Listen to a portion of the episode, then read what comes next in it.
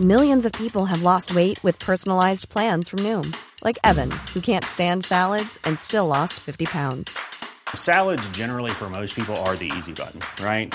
For me, that wasn't an option. I never really was a salad guy. That's just not who I am. But Noom worked for me. Get your personalized plan today at Noom.com. Real Noom user compensated to provide their story. In four weeks, the typical Noom user can expect to lose one to two pounds per week. Individual results may vary. Hi, I'm Daniel, founder of Pretty Litter. Did you know cats tend to hide symptoms of sickness and pain? I learned this the hard way after losing my cat, Gingy. So I created Pretty Litter, a health monitoring litter that helps detect early signs of illness by changing colors, saving you money and potentially your cat's life. Pretty Litter is veterinarian developed, and it's the easiest way to keep tabs on your fur baby's health right at home. Go to prettylitter.com and use code ACAST for 20% off your first order and a free cat toy. Terms and conditions apply. See site for details. FM 104 Sunday Night Live with Louise Ty. Dublin's Hit Music Station F104 Louise Ty here with you until one o'clock. I'm now joined on the phone by Daniel Blume. Hello, how are you? What's up? How are you doing? Good, good. We just played your debut, what I think was your radio debut there, Nights Like This. Thank you so much. What was it like to finally get that released? Uh, oh, it was mad. You know, I I had obviously Who's Got Your Love with Keith Yeah. Cole last year, and then I just spent a bunch of time really trying to figure out myself and my sound and really what I wanted to present myself as as an artist. And you know that meant a lot of time in the studio, a lot of time working and experimenting with my sound and building up like a catalog of music. And then I uh, halfway through last year signed uh, myself and all this music to Virgin EMI. And Nights Like This was the, the first single to release with them. And it was just such an amazing like culmination of so much hard work and stuff to finally get that out.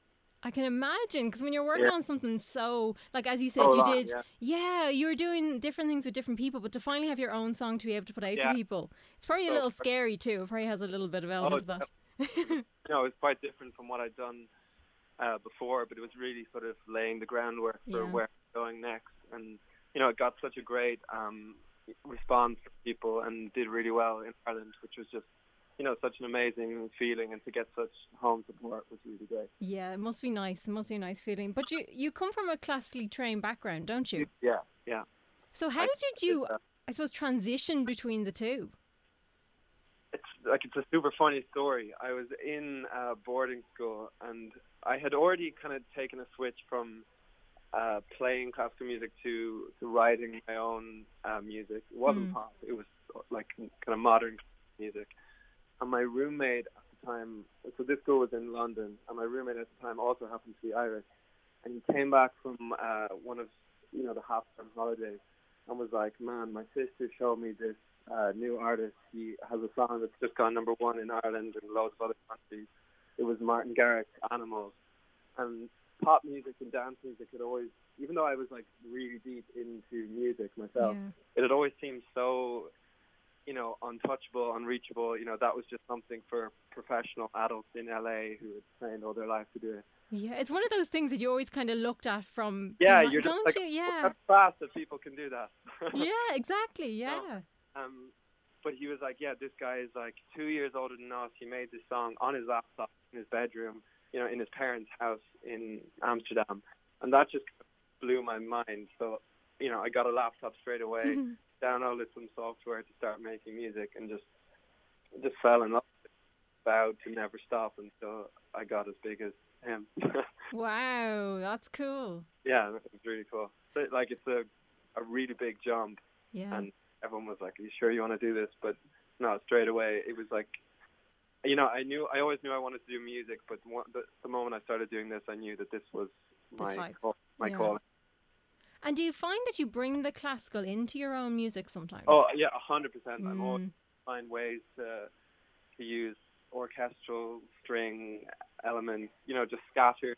You wouldn't necessarily even hear it, but where some people might use a synthesizer or an electronic sound, I try replace that for an organic uh, classical sounding thing.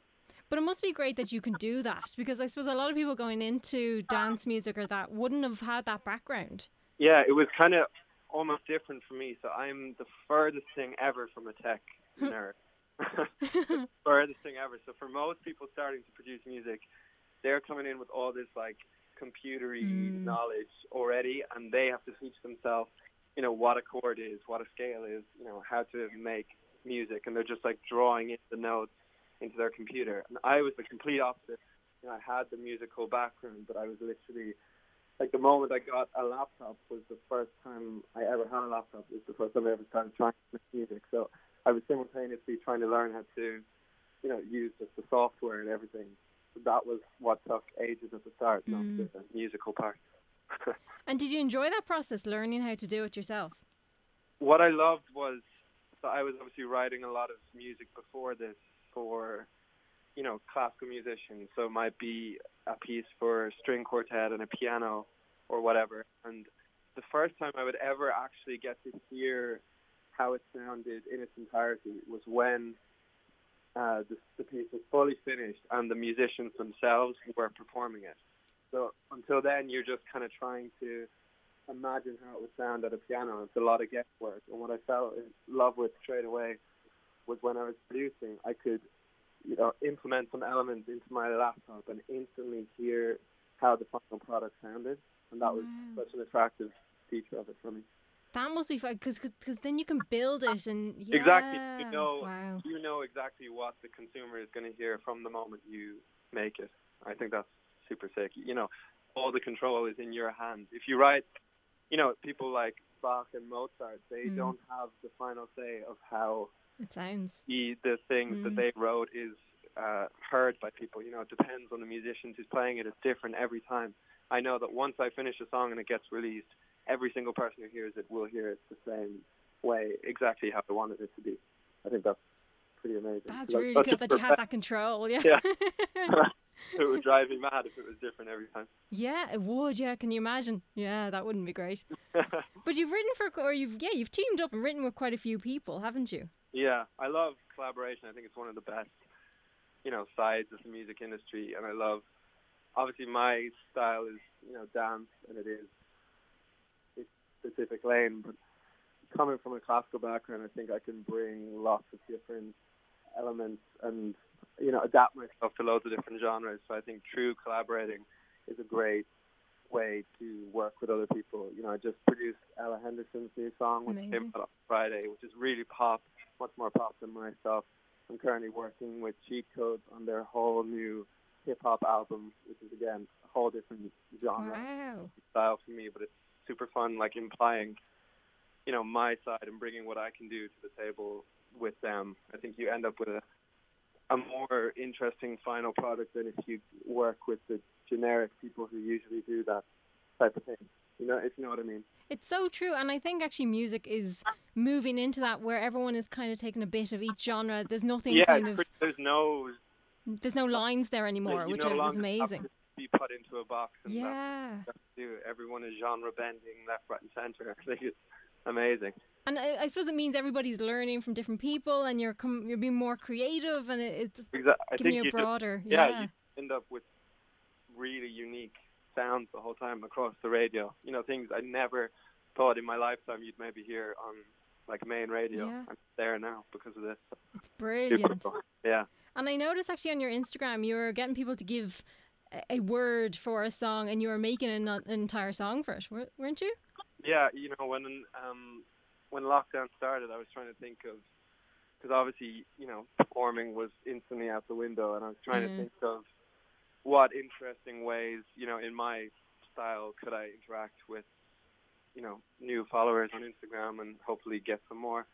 And I thought it would be a super fun way to just make a bunch of music. You know, when you make a song, usually you make the song and then it's like six months to a year before anyone actually gets to hear it. Yeah. So what I was doing was putting up stories, being like, uh, you know, those comment boxes you can do on an Instagram story.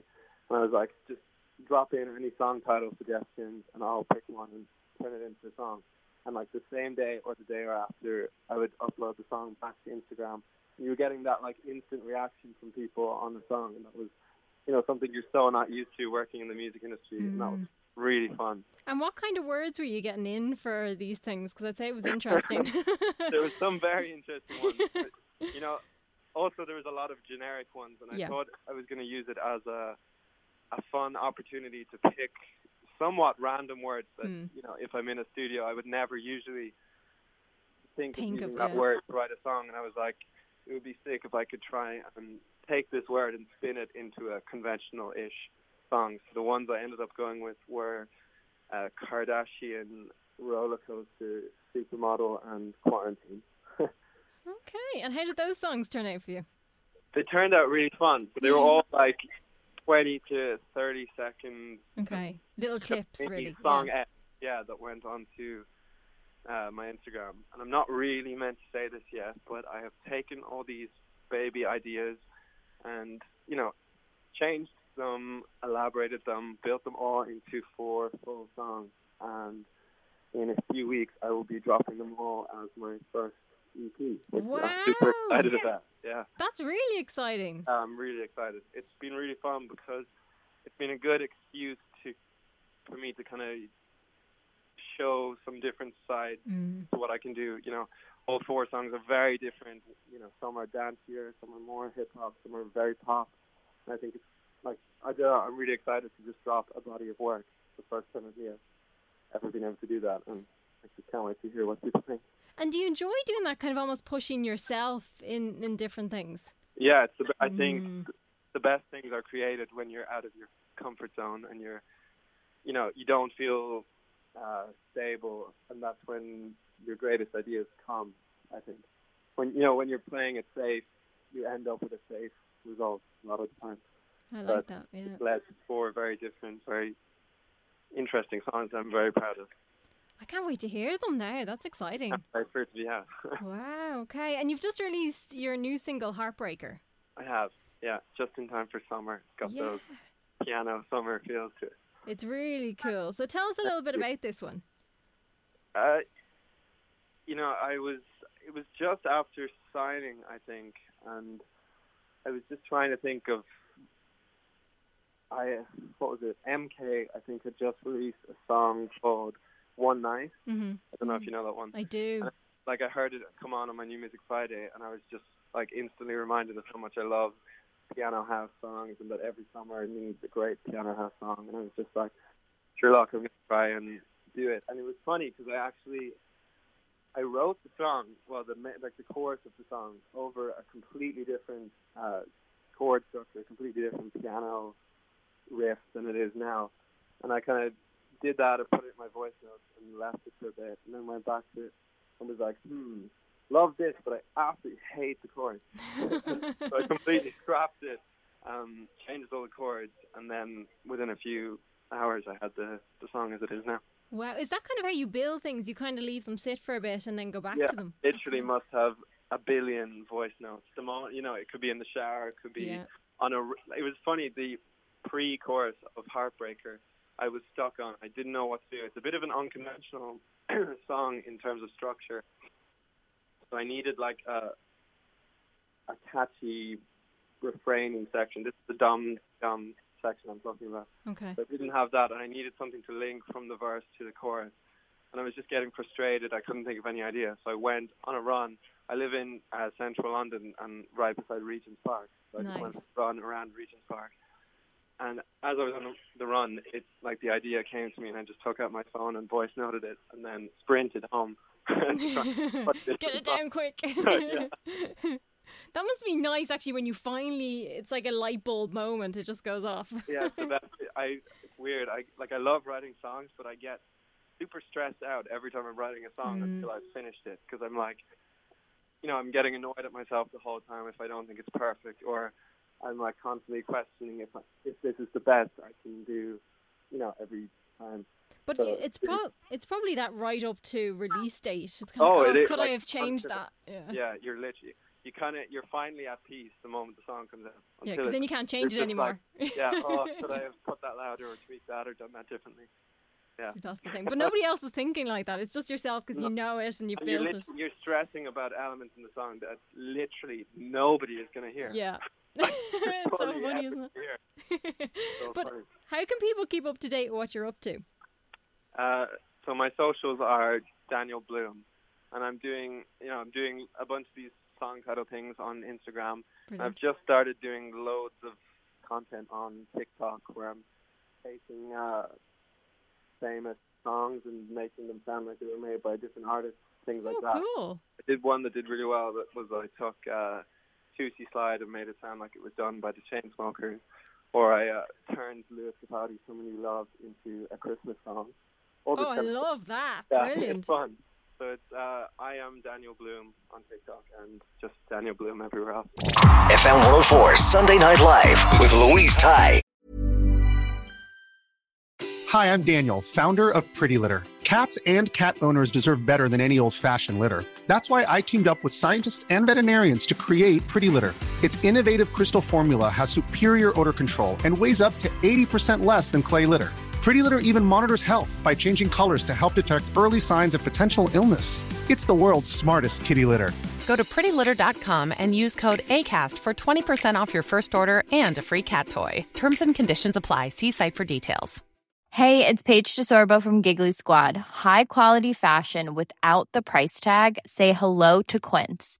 I'm snagging high-end essentials like cozy cashmere sweaters, sleek leather jackets, fine jewelry, and so much more. With Quince being 50 to 80% less than similar brands. And they partner with factories that prioritize safe, ethical, and responsible manufacturing. I love that. Luxury quality within reach. Go to quince.com slash style to get free shipping and 365 day returns on your next order. Quince.com slash style.